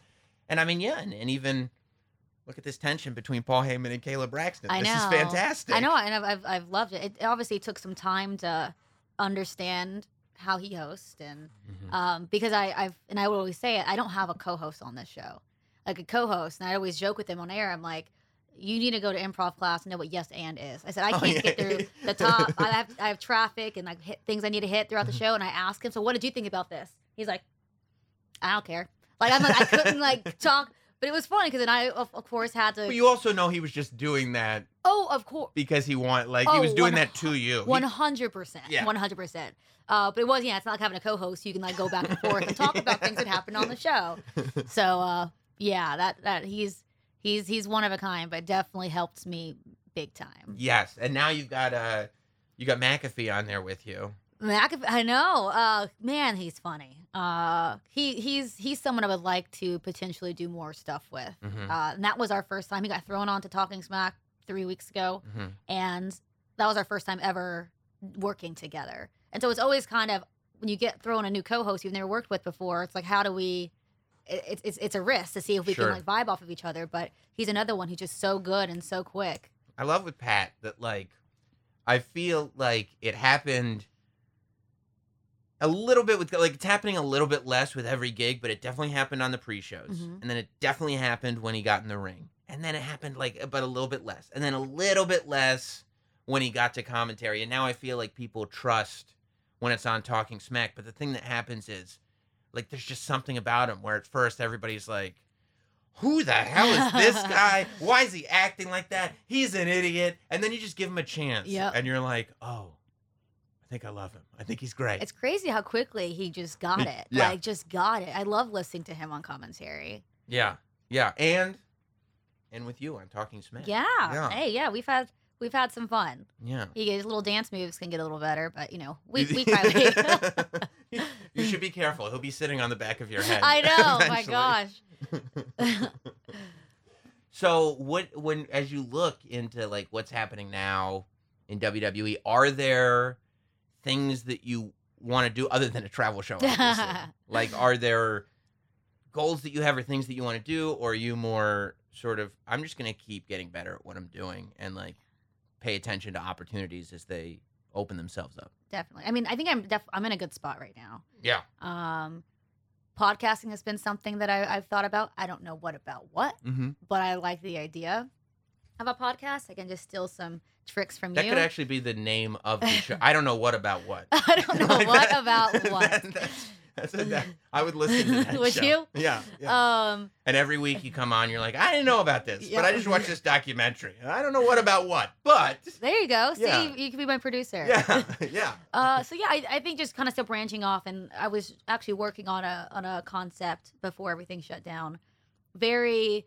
Between Two Ferns meets, like, I don't even know. Just a really, just a comedy piece. I, I kind of feel like you also are like, and then I could be mean to people. And I mean, that's kind of why. Yeah. yeah. Um, but, like, there was no talk about wrestling, you know? Because that's another thing with hosting all these shows. I'm talking about the same. I was doing the Braxton Beat for a while during the pandemic. And I'm mm-hmm. like, I'm hosting three different shows a week, all with the same guests, talking about the same things. Mm-hmm. Let's switch it up. Mm-hmm. Let's... They know this is their superstar. They know what championship they're holding, blah, blah, blah. Mm-hmm. But let's not talk about that at all. Mm-hmm. So, um, but yeah, just more hosting stuff, I guess, is the answer. yeah, just, just if there's any other opportunity. I always think it's so, like, crazy when I think about it that this is a job, you I, know, to talk. I know. Like, especially about things that people are doing that they're like, oh, you're really good at that thing. In fact, you're so good.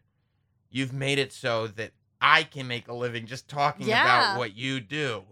But I do, but you're right. I mean, there's just more people are like, oh, I'd like to hear Kayla talk about this. And you're like, all right, well, I'd, I'd like to talk about this. yeah, so I think go. we can make that work. Yeah. Yeah. So you're a horror movie fan as well. I am. I'm a horror movie fan.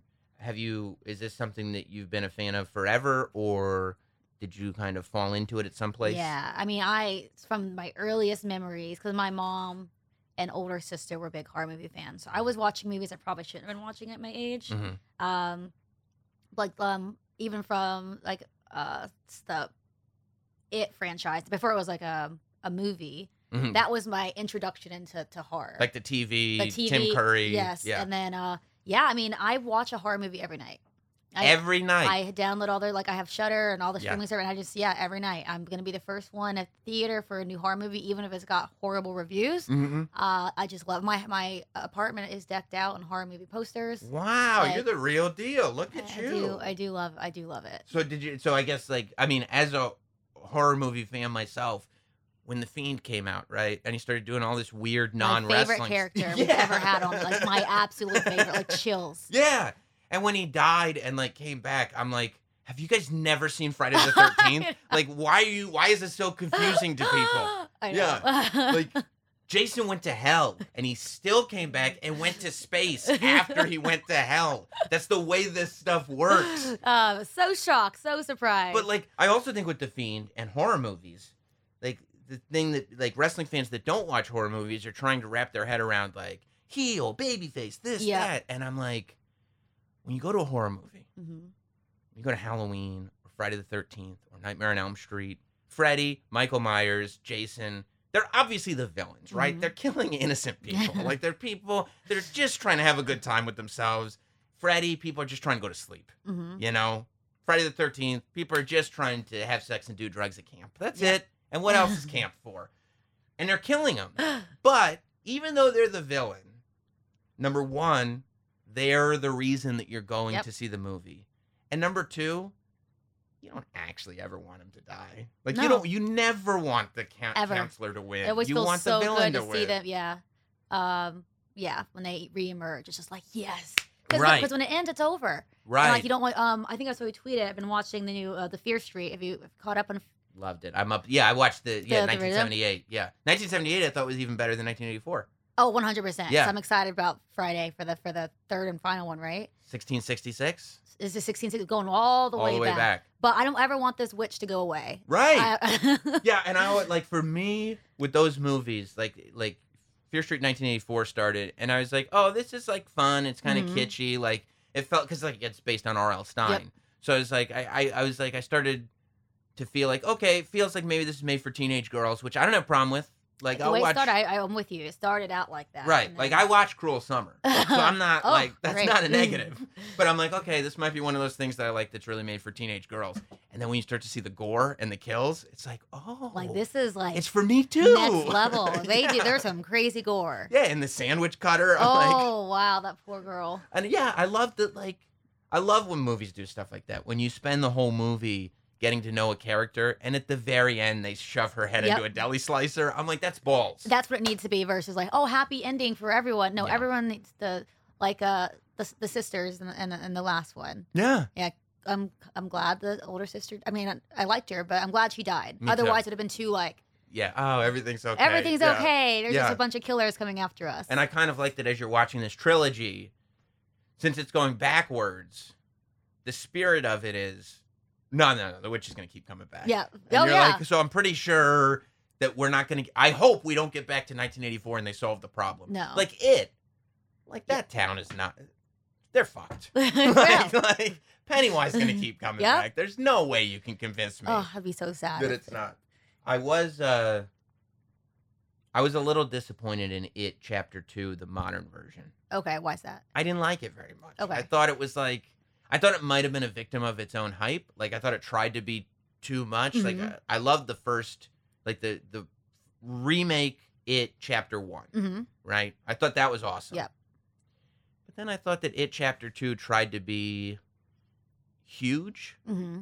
because It Chapter one became huge. And, and I, it couldn't, like, outdo the... Yeah, yeah, and I was like, you lost me. So I'm there for the Tim Curry It yep. miniseries. Love that. And It Chapter one. But not so much. I probably won't turn that chapter two on. Yeah. I'll probably be like, I'm good. I feel like I watched, I went to the theater and watched it. Yeah. But I, but I may have been drunk. So I remember thinking like, okay, like I just like, oh, I'll have a couple more uh, White Claws or whatever. You know, yeah, if I had, if I'd gone hot girl summer and was like drinking White Claws while I was watching It, I'd probably be like, oh my God, it's better than the original. This is great. So is that, is, is It your, your favorite horror franchise? Uh, I mean, it's only three movies, really, yeah. if you include the T V miniseries. I think it's just the one that got me into it. It was it, was it and then the Chucky movies, which is funny. Oh, yeah. They're funny to watch as an adult. Because I remember being so scared. I didn't have baby dolls. Like, I would refuse to have dolls my entire childhood because of because, because, of, Chucky. Of, because of Chucky. Yeah. And then in Child's Play, the re- the remake or whatever came out a couple of years ago, and I'm mm-hmm. sitting there like, come on. with the, with like... This is what ruined my childhood. Yeah, where like uh, Chucky is now like controlling Ubers and stuff like that. Oh, yeah. Yeah, yeah, yeah. And then Psycho, like the what the early one. Like the uh, fir- the Hitchcock one or the like or the black and remake? White. Yeah, yeah, yeah. yeah. yeah. Uh, terrified to stay in motels. Huh. Terrified. I just have this motels was oh, that ruined motels for me. Have you ever seen Motel Hell? I don't know if I have. It's great. Is it's it? like this weird movie from the eighties okay. where they uh, I mean they're cannibals and they plant people. They they plant people? Yeah, it's great though. It's called like there's a sign outside called it, it's Motel Hello. Except the O is like blinking. Oh, uh, I feel like I've seen a. I bet it's. I bet I've scrolled and seen the. Or seen the poster, or the seen shirt, the poster. Or something like yeah. that. Yeah, yeah. I start. Do you do you start going obscure, or do you like your your franchise familiar horror movies? Because uh, I start. I start going real weird. Yeah, deep. I think I'm probably on the more familiar side. I lately have been trying. To, I have a friend. We text back and forth from like seventies and eighties horror movies, so yeah, I'm trying, I'm trying to get in there. Yeah, like Chopping Mall is on uh, Shudder. Chopping Mall, I've I haven't seen it, but Chopping I've, Mall is great. I see, yeah, I've seen it come through. Yeah, Chopping Mall, they uh, kids get locked in the mall, and there's uh these security robots. Okay. That they've just in they've just like they're futuristic. It's in the eighties, so it's like uh-huh. futuristic security robots, but they run amok, and they start running around the mall trying to kill the kids that are locked in. And, like, the kids have to escape these security oh. robots in a mall. I love that. Yeah. Did you see Nicolas Cage's new movie? What was it? Mandy? No. Uh, Did you see Mandy? I um, I keep getting told to watch Mandy. It's but wild. I, but I was told, yeah, I was, I was told you might need to have a glass of wine or two. I mean, maybe L S D. Or, yeah, that's yeah. Or something a little stronger. Yeah. Oh, what was his new movie? It just came out. It was in, like, the arcade, and he had to kill all of these. I loved it. I know what movie it. you're talking about. I didn't see it. Oh, I recommend it. I loved it. I cannot think of the name of it right now. He didn't have one line in the entire movie. Really? He did not speak once, but it was so good. I love that Nicolas Cage has made this like, like he's he's leaned into the odd turn. The, yeah, and he kills it. Yeah, yeah. I think I think he's great. I think he's really really good. So so okay. So then, what's your favorite? What's your go-to franchise that you're like, okay, it's late at night, I'm going to bed, let me put on this movie. Just pure, any kind of movie or horror still? Horror. Um, putting it on this movie and going to bed. You don't do that? I mean, I watch, again, I wake up at nine a.m. and start a horror movie. That's and I, awesome. But then I'll watch it. I know my old house, when I used to live in Orlando, it was this old bungalow, and I, it was always dark. So yeah. I could sit there and, like, be creeped out. And we had a hurricane in Tampa mm-hmm. uh, last week, and I was hoping it would be really bad because I was like, I'm going to have all these movies queued up. I'm going to, like, watch all these horror movies and get scared, but it sprinkled. That's um, great, though. You're sitting there going, like, I'm going to have a mimosa and watch Halloween three Season of yeah, the Witch. Yeah. Yeah. Yeah, I don't know. It's a hard. That's always a hard question for me. I'm trying to think what posters I have on my wall. Yeah. Uh, I mean, I always love Halloween, which excited that we're okay. on the... I'm glad you brought up Halloween, because I have a question for you. Uh-oh. And I did this on my on my YouTube show. Okay. There are five different Halloween universes within the franchise. Are you about to quiz me on them? No, no, no, no. I'm not quizzing you. No, no, no, no, no. No, this isn't like, oh, you like that movie? Prove it. You are a fraud. Yeah. No, no, no, no, no. I would just want your opinion on it, okay. right? So, all right. I'm going to... One timeline is Halloween one, two, four, five, six. One timeline is Halloween three mm-hmm. by itself. No Michael Myers, no nothing. One timeline is Halloween one, two, H two O, Resurrection. One timeline is Rob Zombie's Halloween mm-hmm. one and two. And then another timeline is Halloween one, and then the remake, the Danny McBride remake, and then Halloween Kills, which will be out in October. Mm-hmm. So, do you think that deeply about these things? I do don't, go- actually. I'm actually kind of regretting this whole conversation because I don't feel like I'm as big of a horror fan as, as I as I make myself out to be. No, no. I think uh, I think the fact that you're like, I'm following you, I'm following you. Just the fact that you can follow me on this uh, stuff. Do you like the Saw movies? Do you, or oh, is it too much? You love that. I like the gore. Uh, I just watched Spiral. Yes. Um, which was I have not seen Spiral yet. I was, but I'm not gonna spoil anything. I was okay. a little weary of having Samuel L. Jackson and uh, Chris Rock. Right? Yeah. Yep. I was like, how is this gonna work with these two guys as leads? And I'm just gonna I'm not gonna say anything, mm-hmm. but I I I could have done with someone else besides Chris Rock in that. Whoa. In that it just takes me out of it, you yeah, know? Yeah, because you love Chris Rock or you know him from comedy. It's or just whatever. More the comedy thing. Yeah. And I hate, one of my biggest pet peeves of horror movies are when they try to be funny. Mm. Uh, Key and Peele kind of, uh, was it, their first was Get Out. Get Out. And there were some comedy elements in it, and I know they're comedians, or he's a comedian, but I just didn't appreciate it. So you didn't really like Get Out? I didn't. I liked this. I liked Us. Us. That was great. But yeah, Get Out, I didn't love it. I Whoa. wanted I wanted to love it, but it's because they threw comedy in it. And like, yeah. you can't remove me from that scared space. What about like the cheesy comedy? Like, so do you like when Freddy Krueger starts like dropping one-liners or that's oh, annoying? That's, or you like that's, that? And I, that's expected, I feel like. Yes. I feel like it's a different kind of, yes. kind of like, like Scream movies, you know, like it's. Right, right. Are you excited there's a new Scream movie coming up? So excited. I was hoping Courtney Cox wasn't going to come back. Wasn't going to come So back. That I could take that role. Gail yeah. Weathers over yeah, here. That's true. I heard there's a big horror franchise looking for a Just a news random reporter. Person who's never, I'll take it. Yeah. They're like, Gail Weathers? You're like, yeah, I'm Gail Weathers. Yep. yep. Yes, I am. You're like, I don't, there's no, yeah, no, no, I'm yeah, Gail Weathers. That's who yeah. I am. Yeah. yeah. See Dewey over here? Yeah, that's my dude. That's, so, yeah. I'm excited about that. Though. Have you met David Arquette? Uh, I Zoom calls like we've had him on some some stuff. He is a character, that guy. He's the greatest. Yes, yeah, I want. Ridiculous. I really want to meet him in person. Yeah, so I mean that that I feel like is your my my ticket in wrestling horror connection. Yep. So when you have him on like Zoom calls and stuff, you're like, all right, I have to talk to him about wrestling. That's why he's here. But I really want to talk yeah. to him about being Dewey. Yeah. So we had him on. We did that. Um. That wild Zoom thing to where we started with a few people and then had them call their biggest celebrity. Pe- and like we yeah. got, I think that's when I met R J City for the first time was that's on that a- call. I was like, who was this goofball? And now I know. Yeah. Yeah, that was R J City's breakout. Yeah, there we go. Yeah, I remember because I was on that. Oh, yeah. And I started to like... I started to get the same way I get at parties where I'm like, there's too many people here. I'm going to just sit here quietly. I don't want to be here. That was fun, though. That was a fun little, yeah. little project. Yeah. And... R J City got over. Now he's like, got his own sweatshirt. Listen, I, I joke a, a lot about that guy. Um, we go back and forth often, but I find him very funny. Please scrap this from this interview. uh, I think he's really unique, and I like his style a lot, and I want to see him do more stuff yeah. on our side. Uh, yeah, I think he's that's he's a cool dude. He's... Well, yeah, I mean, I think that that's that's kind of what's cool about what's happening uh, with the dig- digital space. Mm-hmm. In W W E, it's like you can try kind of weird things like that. Yep. Like, who's R J City? Has he wrestled here before? No, he's the guy we met on Zoom. Yep. He's a wrestler. Yep. But no, we met him at this Zoom thing. He was pretty funny. So now we just have him be funny. That's great. Like the non-traditional sense of or being a broadcaster, on-air talent. Like it doesn't. We don't all have to be like no this. Yeah. No, no. And the internet kind of allows this stuff to yep. find a home as well. Mm-hmm. In uh, in going back. Because Matt Camp also told me that you were talking about watching, like, the first In Your House or whatever, and in preparation for all this stuff. Uh-huh. Because you do so much stuff. And so much of the stuff on The Bump is like, hey, it's N W O week. Mm-hmm. It's this week. It's that week. Like, you do have to get to a place where you're pretty well-versed, not just in the current product, but yeah, overarching. Is there anything that you've watched that you've been like, oh, that's pretty badass. I wish, kind of wish I watched that as a kid.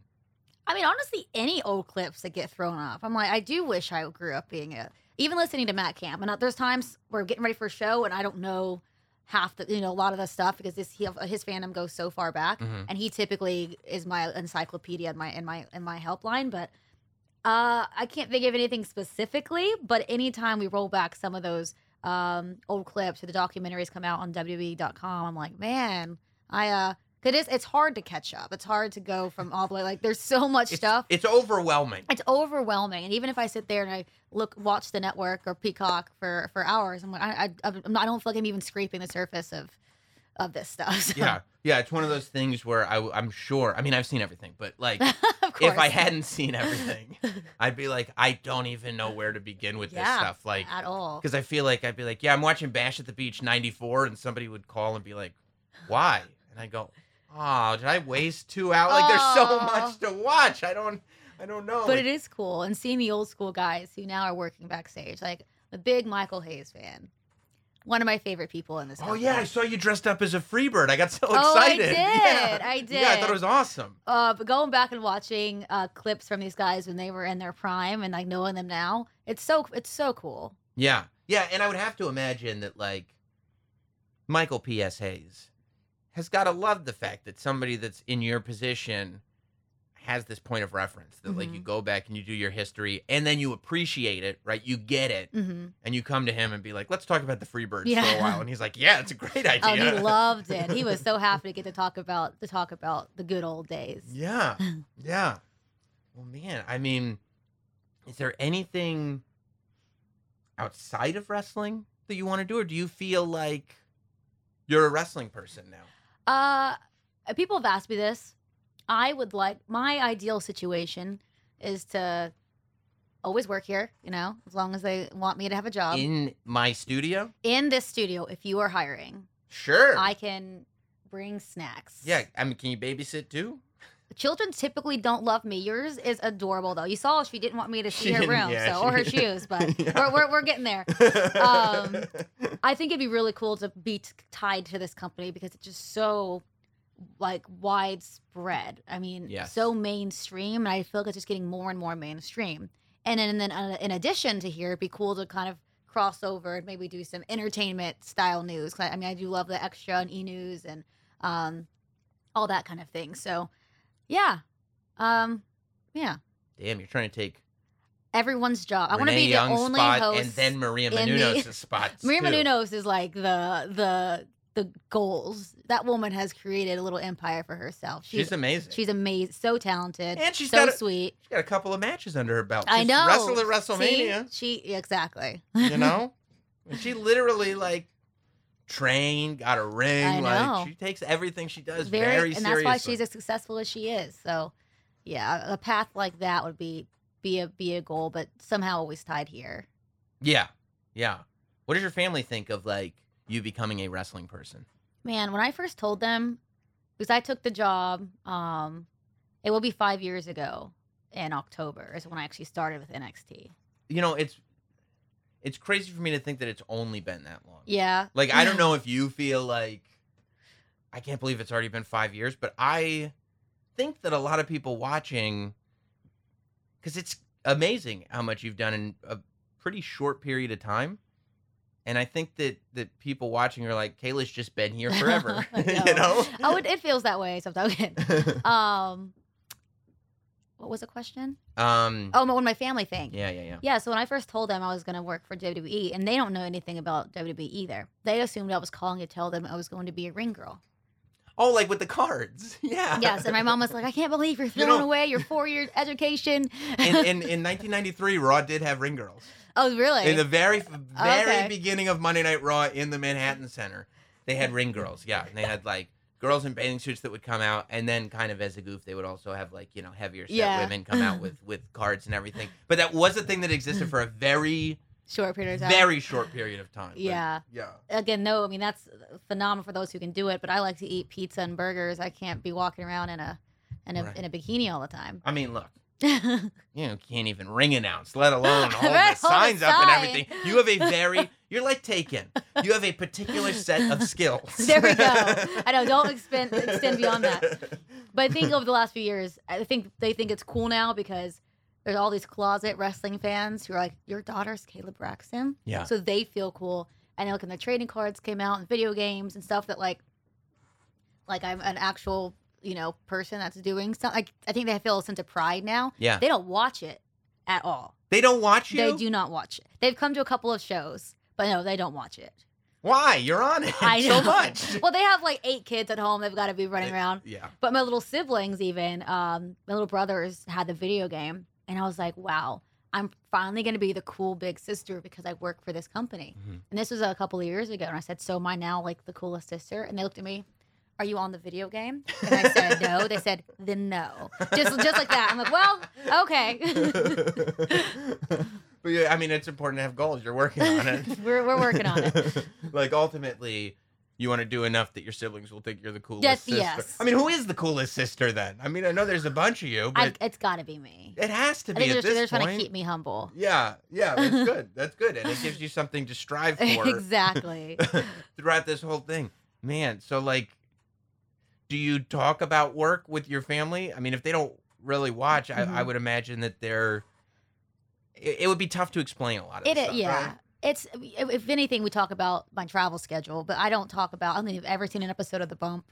Wow. I don't even know if they know that I have a show called The Bump. I don't know. They definitely don't know about, like, all the things they don't know. And it's fine. It's not, again, a lack of support. They just have, again, yeah. all these group fifteen brothers and sisters. There's just a lot of people to have to, to handle. I mean, for God's sake, your, your face is on Peacock. I, it's on... your face. It's multiple shows. It's just your face is there. I know. I'm, I'm know? sure if I like called them and like told them to go, they would they would do it. But you don't even have to watch the shows. Just turn on Peacock. I know. Just, just take a picture just of the my menu. Picture. Yeah, that, that's it. The name uh, uh, Kayla Braxton. Mm-hmm. Did you come up with Braxton? And is it in an ode to the Braxton family, Tony Braxton? No. So, oh. you know, when they, they yeah. asked, I know, when they asked me to come up with the list of names, mm-hmm. and the story goes for almost everyone, I just said I wanted to keep my initials because this sounds, but like when I autograph things, mm-hmm. I've you know, the K and the B has kind of already been like a, a staple. Mm-hmm. So I gave them a list of B names. Mm-hmm. They chose none of them. I still don't know where they pulled Braxton from. However, a lot of people do think that has some, like I'm, they think I'm related to the Braxton family because uh, we can kind of see it, right? Uh, yeah. um, yeah. I don't know. I should ask that question. I mean, I love it. I think yeah. it's maybe there's maybe there is a Braxton family fan. Maybe somebody loves Tony Braxton. Back maybe there, maybe big like, big Tony Braxton fan. Because I did like I I got excited when I was like, okay. When Malcolm Bivens showed up, uh, I was like, we got a Braxton and a Bivens in W W E. Uh, this is amazing. And he said that, that he doesn't think that anybody knows where he got the name. You know, Michael Bivens is in Boyz Two Men. He doesn't. It, Bivens is his name, and he was like, "I don't think anybody knows." So. Oh, Malcolm! He's another great one. Yeah, yeah. Well, Kayla Braxton from the Braxton family. Uh, I'm excited for you. I appreciate you uh, coming out. It seems like everything's coming up, Kayla. It seems. Are you? Are you? Happy to be back to traveling. I mean, so The Bump shoots in Stanford. Mm-hmm. You live in Florida. Mm-hmm. W W E is Wherever back on the be, road. Yeah. yeah, I mean, they're going to the U K, for God's sake. I know. They're everywhere. everywhere. They're global again. So you've gone from spending a year and a half being in within driving distance of wherever the Thunderdome may be to, you know, you're back to being on a plane more than you're yep. at your place. Yeah. Are you... happy to get out there, or are you like, okay, this is uh this is I'm gonna have to re-get used to this again? I think that's it, just kind of getting used to it again. I mean, yeah. before we were doing this, it was just like I did it in my sleep, didn't even think twice, because for years I never experienced being home, right? So it's just the normal. And now, yeah, being spoiled for a year and a half. I woke up this morning like, come on, this, this is day day damn one, here we go. But I think once we get in the groove, I think I'm gonna really enjoy it again, because I did love getting to a city maybe a day early, yeah. checking it out, hanging out with my friends who are also on the road. Um, so it's just going to take me a take me a, a minute or two. Loading up the iPad with horror movies. There we go. Yeah. Exactly. Yeah, that's what I do. that's, that, that's, the, that's the way to roll. Well, Kayla, I mean, is there any uh, direction specifically that you want to send people in? I mean, obviously, you're on Peacock on, on The Bump. Mm-hmm. You're on Peacock on Talking Smack. Mm-hmm. You're on Fox on SmackDown. There we go. You're on... The Bump's also on YouTube and Facebook, and gets a million and two million and three million yeah, and ten million of. views. Um, you're on social media, mm-hmm. unless you put Twitter on timeout, and then you're not. Don't on... make me put you on timeout again, yeah. Tweeters. Yeah, you will lose. you will lose Kayla Braxton. Then you just have you to don't... go to my Instagram. Do you block people? Um, I got really good at the really bad ones, the offensive ones. Mm-hmm. I just go start, I report people. I think it's more oh, satisfying nice. to get their accounts taken down. And if they're listening, they know exactly who they are. I got quite a few accounts suspended. You did. Good for you. Yeah. yeah. Put them up like trophies. That's right. Yeah. Don't yeah. come at me, bro. Yeah, you will lose. You will lose every time. Well, that's awesome. Good for you. Thank that's you. exactly what you should be doing. Yes. Um, And I appreciate you coming and hanging out. I'm just so honored I finally got to do the show. So, Anytime. Uh, I would like to do it more times than Matt Camp. So well, Matt Camp lives in that corner. He told me about that. So he, he gets exiled to the to the corner, and I get to be at the... I mean, look, theoretically, if you're going to be coming and doing The Bump, we could technically do this every week. We, like, technically, we are right? on the way to Stanford. That's, that's true. So... Very, yeah, very easy little uh, drop through. So, so then we'll have to do this again. I would love that. We will do it again. We'll talk about everything. It'll be great. Perfect. But this was a great first time, so thank you. Thank, thank you very much, Kayla Braxton. Thank you. My pleasure. Thanks for listening. and follow at NotSam on Twitter, Instagram, Facebook, and YouTube. Rate, review, and subscribe. This has been Not Sam Wrestling. Not Sam.